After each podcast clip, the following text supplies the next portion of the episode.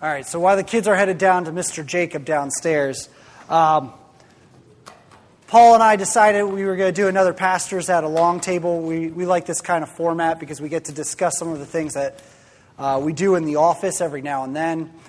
Today we're going to be talking about concerning spiritual leadership. So in the next couple of weeks, we're going to be looking at a pastoral selection process that our church has in place. We're going to be meeting Mark Brussel, who is from Massachusetts, and we'll be meeting his wife and his family a little bit over this upcoming weeks. And as Paul and I talked about this in the office, we want to inform you guys as a congregation what to be looking for in this area. Because a change in pastoral leadership is a big change. And it's also a big choice. And the cool thing is our church has a process where you get to vote on this stuff, that you get to participate in who the leadership of this church gets to be. So Paul and I, of course, it's our responsibility as ministers of God's Word to continue to teach and point out these biblical principles that we're going to really present to you today. The elders in their search, of course, have looked at a lot of these elements. They've gone through the hard work of studying God's Word and saying, okay, what does it look like to have a spiritual leader? What are some of the character traits, the qualities that make a good spiritual leader? So don't worry, they did do their job, and they did a great job in it. But now they're presenting a candidate, and now you're going to be able to ask them questions, and we want to give you guys some ideas of what maybe you need to ask, or some of the questions that you need answered as you get ready to proceed to vote in possibly a month and a half. So today, we're going to simply talk about these qualifications of what it looks like to be a spiritual leader. We're going to talk about spiritual leadership in general, but we're going to kind of focus really down toward the elders and the pastors in the New Testament. So Paul, why is God, first off, so concerned about spiritual leadership that he gives us biblical principles in his word to follow? The whole idea is that if you're a leader, you're expected to walk before and ahead of other people and set an example for them to follow. Obviously, no human being is the ultimate authority. Even though pastor is another word for the word, or shepherd is another word for the word pastor, we are to be shepherds. As somebody told me a long time ago, when you're a pastor, you're a sheep that's been made a shepherd. They're 100% right. But as pastors, we have a shepherd we follow. In fact, if you would flip to the next slide there, we're going to look at 1 Peter chapter 5 to get started and look at why God is so concerned about the whole idea of spiritual leadership. I'm going to read the whole passage. There's only part of it on the slide in front of you. Peter is talking to the church and he says, "Therefore, I exalt the elders among you as your fellow elder and witness of the sufferings of Christ and partaker also of the glory that is to be revealed. Shepherd the flock of God among you, exercising oversight, not under compulsion, but voluntarily, according to the will of God. And not for sordid gain, but with eagerness, nor yet as lording over those allotted to your charge, but proving examples to the flock. And when Christ, the chief shepherd, appears, you will receive the unfading crown of glory." The key word that I want to emphasize right here is the word examples. You say, oh, we know what an example is. But the Greek word means to leave an impression. Like you would take a sealing stamp in wax when they would seal a document. Or in my shop, I have punches that have letters and numbers on them. And if I work on an engine or another part, I want to make sure I remember which part is which. I will take that, give it a good whack with the hammer, and it puts a 1, an A, or a B, or whatever else it is on there. It's identifying. It leaves an impression that doesn't go away easily. And so he is saying to the leaders of that church, you have a responsibility, and that responsibility is to shepherd. A shepherd is one who feeds and takes care of the flock, meeting all the needs of the flock. If that is the case, and it is, then this is a very important position. It goes on to say the oversight that you exercise shouldn't be simply because you got paid or somebody expects you to do it. You should do it voluntarily, above and beyond. In fact, as it says, with eagerness, willingly. Anyone that is going to be an elder or a spiritual leader, it isn't because somebody voted on you. That may be a confirmation, but that's not the reason. You do it because you choose to do it and you want to do it. You do it, as it says here, with eagerness. And then he goes on to say, oh, and by the way, you don't bully people. Shepherds do not chase sheep. Shepherds don't yell at the sheep. Shepherds walk before the sheep. And the sheep follow. If you want to know if you're a spiritual leader, there's an easy way to find out. Start leading. If no one follows, maybe you're not all the leader you think you are. But if people follow, you know that they may be looking to you for their example. Now, ultimate example, of course, is Jesus Christ. But as leaders, we represent God to the people. Just like a shepherd represents safety and security and provision to the flock. But it ends this way, that we are not to lord over them. One of the things that I'd like to emphasize, anytime there's a change, there's always stress.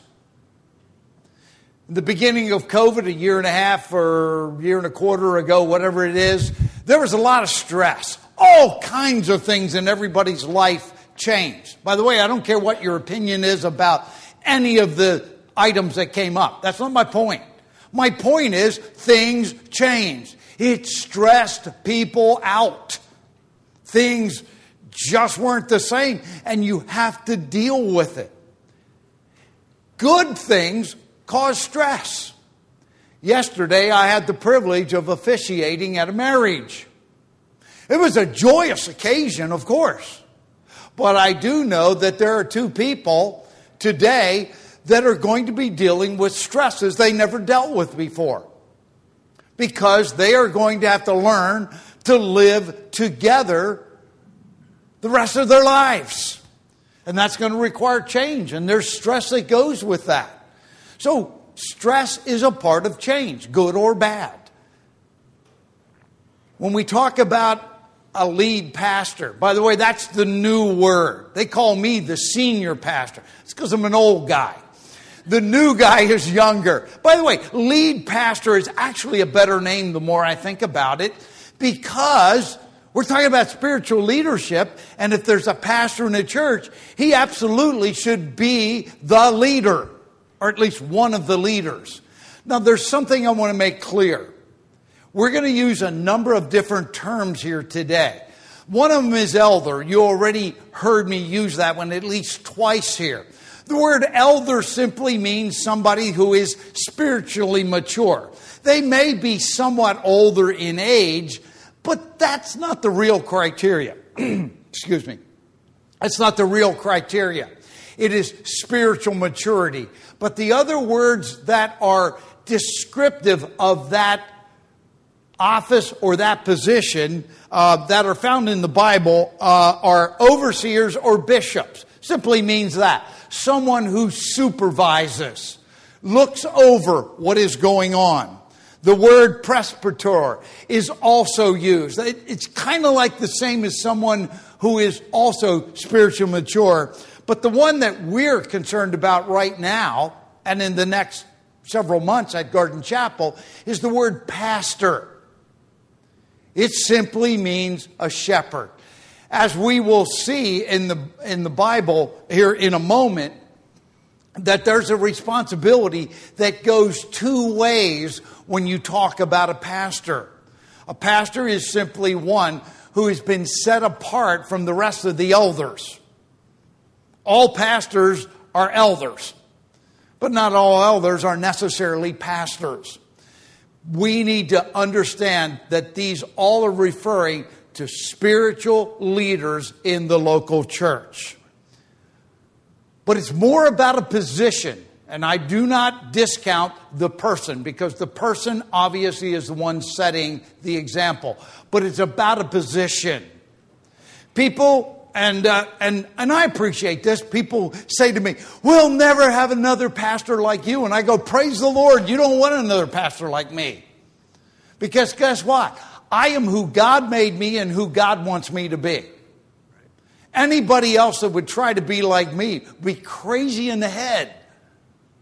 I don't try to be like anybody else either, because God expects you to be your best self when you're being a spiritual leader.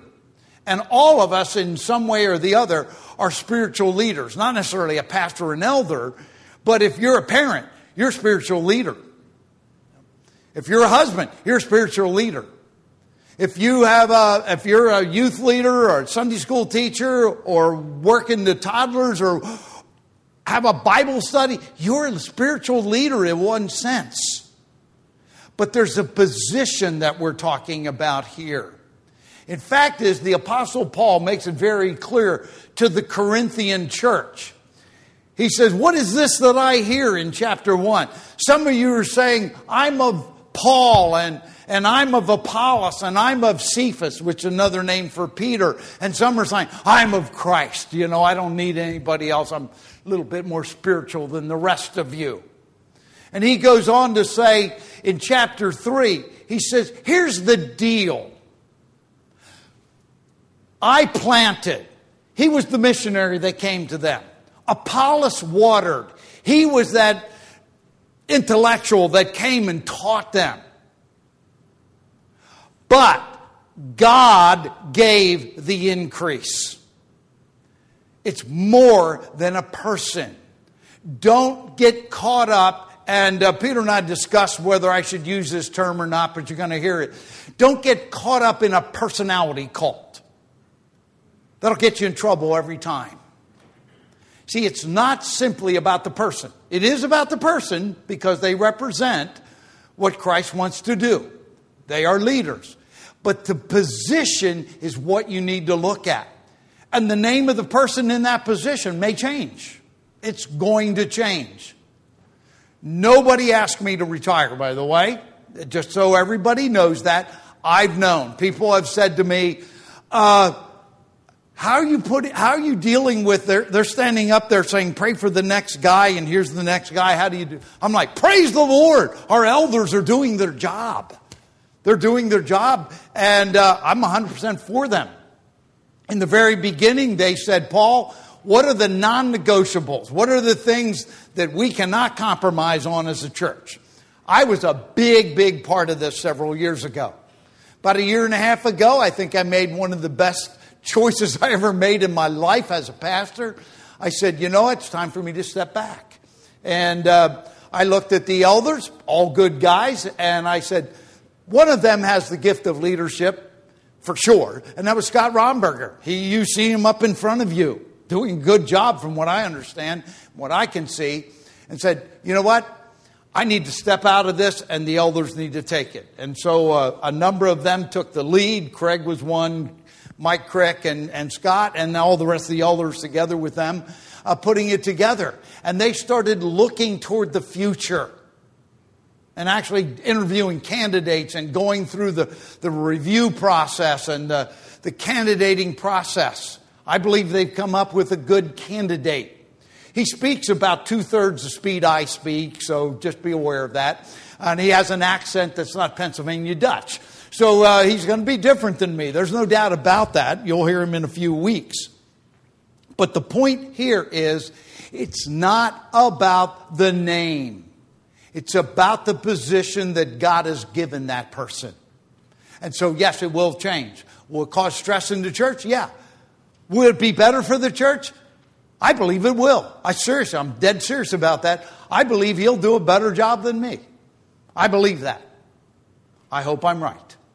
And I hope you give him the chance to do that.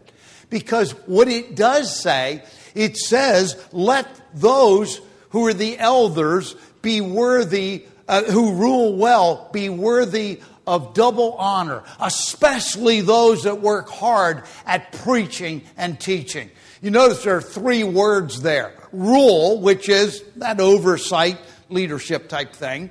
And then preaching, which usually in the Bible, in the New Testament, has to do with presenting the gospel. And then teaching, which is accurately and intelligently conveying the truths of the Word of God. He said they're worthy of double honor. Well, if you keep reading in that passage, it gives a quote from the Old Testament and also says a worker is worthy of his wages. And you don't muzzle an oxen when he's threshing. Why? You have a responsibility to honor that person by standing behind that person and meeting their needs, making it possible for them to be a leader. But the other part of that honor is that you look to them and confer that value that that position brings. Now, obviously, we're going to, in a few moments, we're going to talk about the characteristics of a spiritual leader. And that has to be present. But when those things are present, don't go, that's not Pastor Paul, so, I'm going to hold back. No, don't do that. Don't do that. It would be to the detriment, your detriment and the detriment of this church. But Peter's going to go and do a little bit of a background on what does a spiritual leader look like? Well, yeah, okay. Yes, and spiritual leaders, it's not just focused in the New Testament with pastors. We see this all throughout all of Scripture. And there's a number of spiritual leaders we can point out at kind of their failures and successes. When you go back all the way back to Exodus, when the people are at the edge of Mount Sinai, and Moses is up on the mountain for a number of days, the people come to Aaron and say, hey, make for us a god to worship. And so Aaron actually gathers up gold, and he smelts this golden calf, and the people start worshiping it. And there we see an example of a spiritual leader kind of pointing people in the wrong direction, setting them up a false god. But it doesn't just stop there. You continue on by 1 Samuel, you see Eli and his sons Hophni and Phinehas. Hophni and Phinehas are servants at the temple or priests at the temple, and they are going into battle, and they think, hey, let's just take the Ark of the Covenant with us into battle, and surely we'll win. Let it be our good luck charm. Unfortunately, they lose that battle, and they lose their lives, and the ark gets captured. See, they were treating God as just this thing to be used. And Eli, of course, gets a message from God and says, hey, because of the job that you've been doing, yeah, I'm giving it to Samuel. You won't be around forever. Your family will not continue in this direction. And the spiritual leadership that Eli had in the people, and then not correcting his sons, it distracted the people, made God seem like a good luck charm. And that was a problem. But then, by the time you get into the New Testament, you have a new group of religious leaders that also have a huge problem, the Pharisees. The Pharisees looked really good on the outside, and they emphasized to the people, you need to do the right thing. Unfortunately, they weren't really getting to the heart of the problem, which was the heart. So when Jesus comes on the scene, most of his ministry is fighting this perspective that the Pharisees have set into place in the people's minds and in their hearts, that God only cares about the outside. And Jesus says, that's absolutely not true. He says, God cares about what's going on in your heart so much more. And so as Paul was simply stating, spiritual leaders are leaders and guides. They direct the people in how to worship and how to glorify God with their life. And we can see tons of examples of bad leaders in Scriptures, but we also see examples of good leaders in Scriptures. Paul and Peter, There's a reason why they take time in their letters and in their messages to the church to talk about these qualities of what makes a good spiritual leader, because they understood that this is important to God and that the church will undergo leadership change. Because unfortunately, we as pastors are just human beings. We will die one day, which means someone new will have to take our place. And for the church, it was very much this direction because, let's face it, the apostles were being persecuted and slain rather quickly. They knew they wouldn't be around for a long time. So how do we choose and establish new generations of pastors or elders or spiritual leaders within the church? God gave Peter and Paul direction and what to write, and they recorded qualities of what makes a good spiritual leader. So Paul, simply, what do we find throughout Scripture of what makes a good spiritual leader? One of the things is that they need to be someone who recognizes when things are wrong. To the church of Ephesus, in the book of Acts, chapter 20, the Apostle Paul is coming to the end of his missionary journey. And he stops at Ephesus and he calls the elders to him. He also calls them overseers. He calls them and he says, I want you to guard the flock. And he says, this flock is the church of God, which God purchased with his own blood. That's Jesus Christ purchased the church. Again, it's not my church. People say, oh, is that your church? I'm like, yeah, I'm the pastor there, but it's not my church. It's Christ's church. But he says, be on the guard. And he says, you need to shepherd it. Because he said, when I leave, I know what's going to happen. He says, from the outside, there are going to be people that come and attack the church. They're going to be like wild carnivores. Now, I've watched enough nature programs and I've seen, animals attack another animal and eat them up, tear them up and kill them and eat them and all that kind of stuff. It's always a gory situation. He said, that's what it's going to be like. You're going to have people from the outside of the church come in and they're going to try to do all the damage they can do and kill you. But that's not the worst. Because if you know that's coming, you can prepare yourself. You can see the lion, the antelope sees the lion coming and he takes off. You can see that. But he says the real one, the one that's the hardest to deal with, he says that I know, and from among yourselves men will arise speaking perverse things to draw away the disciples after them. That's the hard one. This is the person that says, oh, you know what? I know the Bible talks about that issue or that circumstance, but you know what? That's not a hill I would die on. You know what? Pastor, you shouldn't preach about that. You might offend people. Somebody might leave the church if you take a stand on something. By the way, I'm not talking about stuff the Bible doesn't talk about, Christian liberty stuff. I'm not talking about that. I'm talking about stuff where the Bible says, no, this is black and white. If you won't take that stand, people from the inside of the church, it's the state of the church as a whole today. If you haven't watched, just listen to the news of churches one after the other capitulating to stuff that's totally perverse, totally wrong. And they're saying, oh, well, we're all inclusive and we'll just we won't take a stand. It's just wrong. If God says it's wrong, it's wrong. It doesn't matter what the society says. But it's not people from the outside doing this. It's people on the inside. So you have to have the character of being willing to be a guard and guarding the flock. But the typical place we go when we talk about the qualities of leadership is usually 1 Timothy chapter 3 and Titus chapter 1. And they're the right places to go. And I would point out because of time, and Peter is going to probably encourage you to go and look all these up, right? Okay. He'll do that later. But 1 Timothy chapter 3, he starts with the qualifications or the character of leader with one thing and ends with the same thing, but in a different direction. He says it this way. He says, an overseer must be above reproach. I have a way that I describe that. You have to be a Teflon Christian.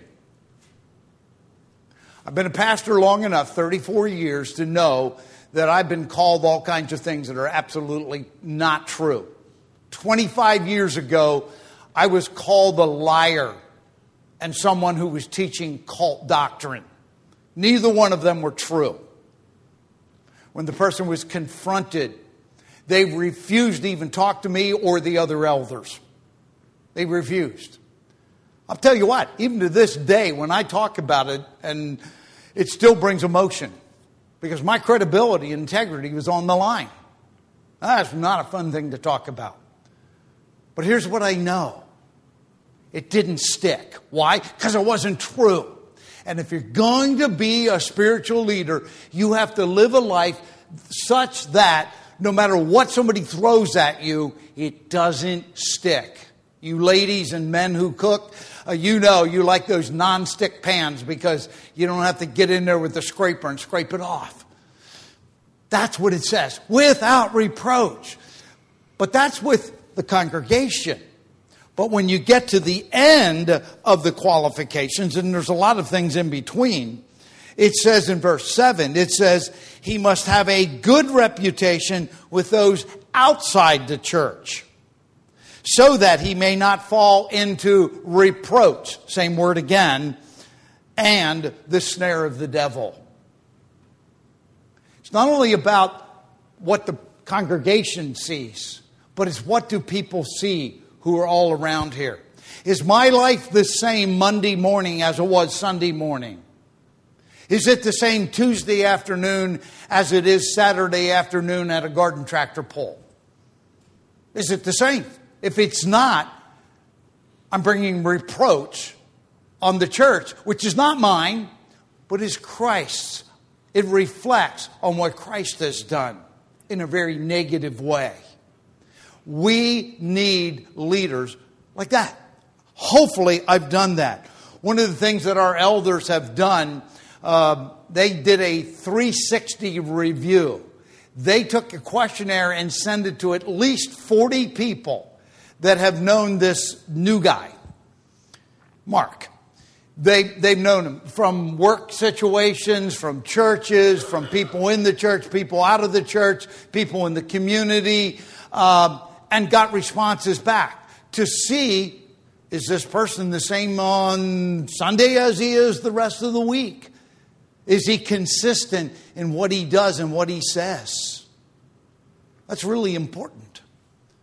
Because it says we would bring reproach. We will fall into reproach and the snare of the devil. The devil would like nothing more than to tear down spiritual leaders. See, if he tears down one of the sheep, that's bad.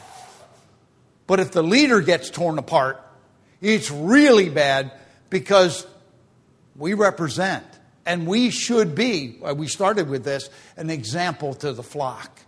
There's nothing more heartbreaking for me as a pastor than to see someone who's been a spiritual leader fall. It's horrible. And not be willing to deal with it. It's really difficult. And he says, these are the characteristics that need to be true. And it goes on to say, hey, how does this guy treat his wife and his children? Is he a guy just looking for an argument? All of those other things that are in between there. And Peter, why don't you take it from here?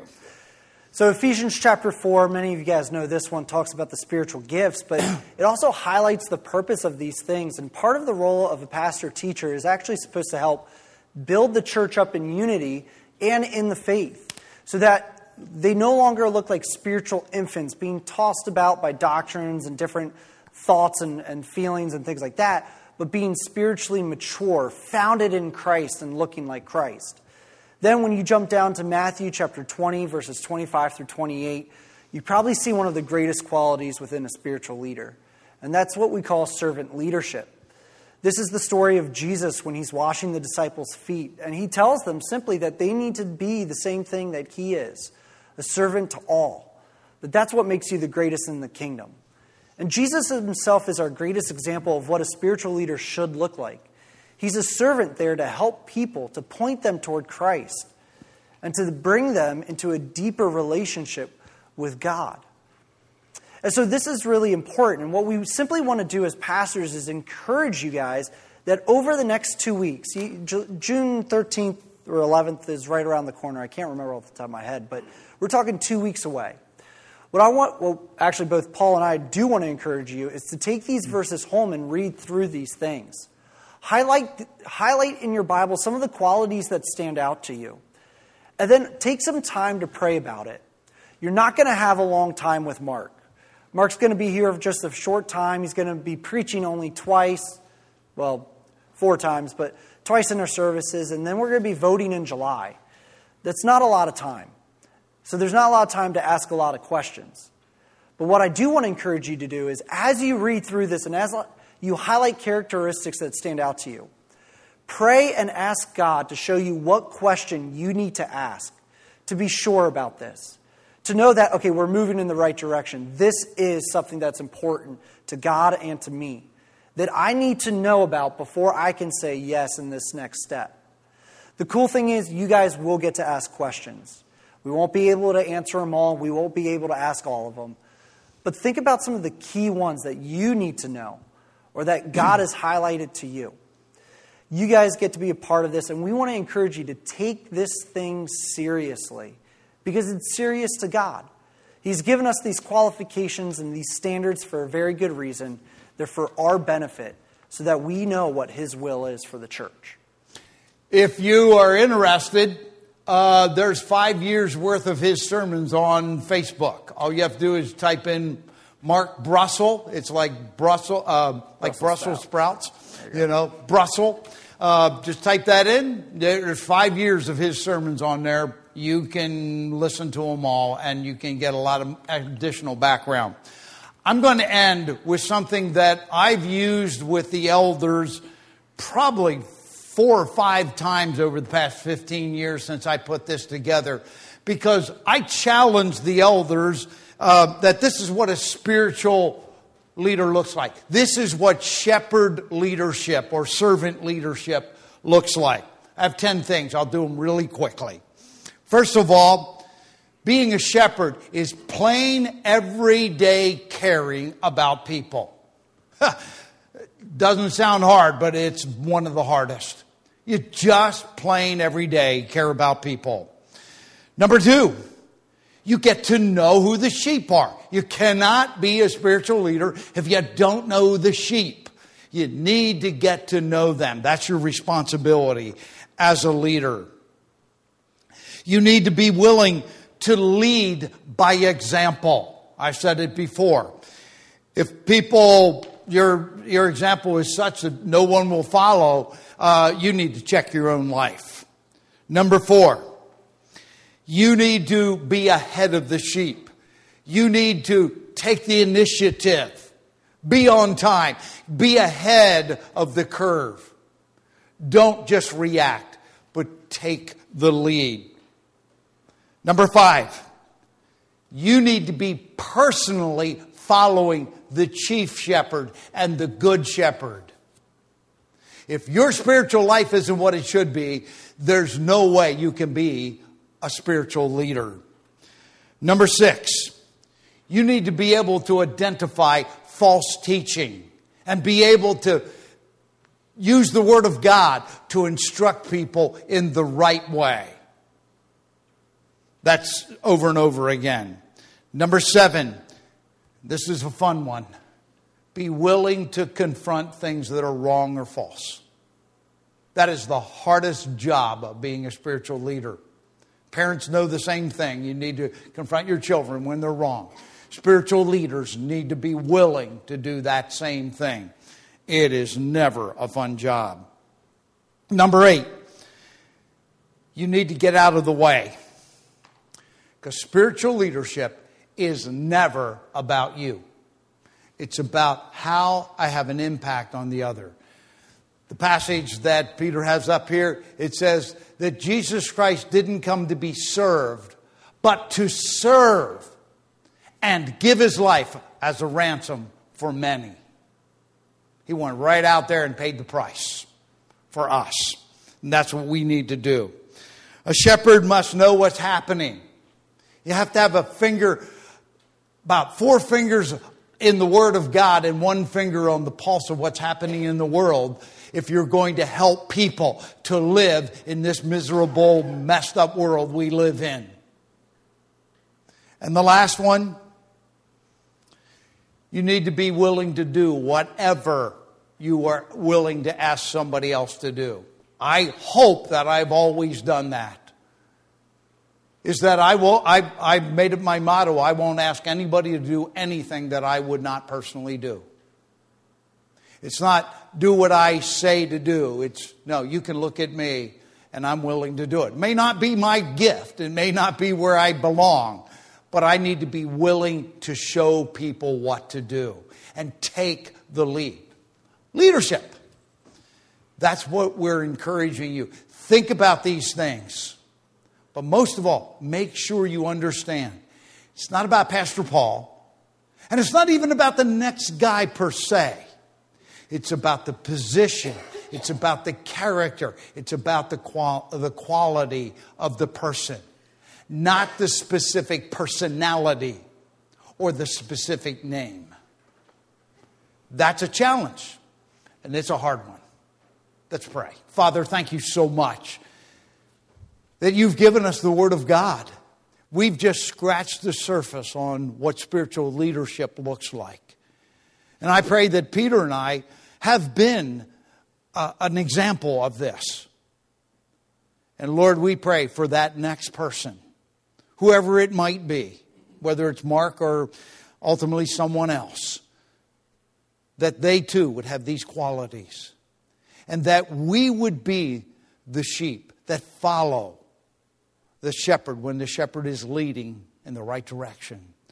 Lord, I pray that our congregation would show that double honor, take care of them, and give the deference that is needed for someone to be a leader.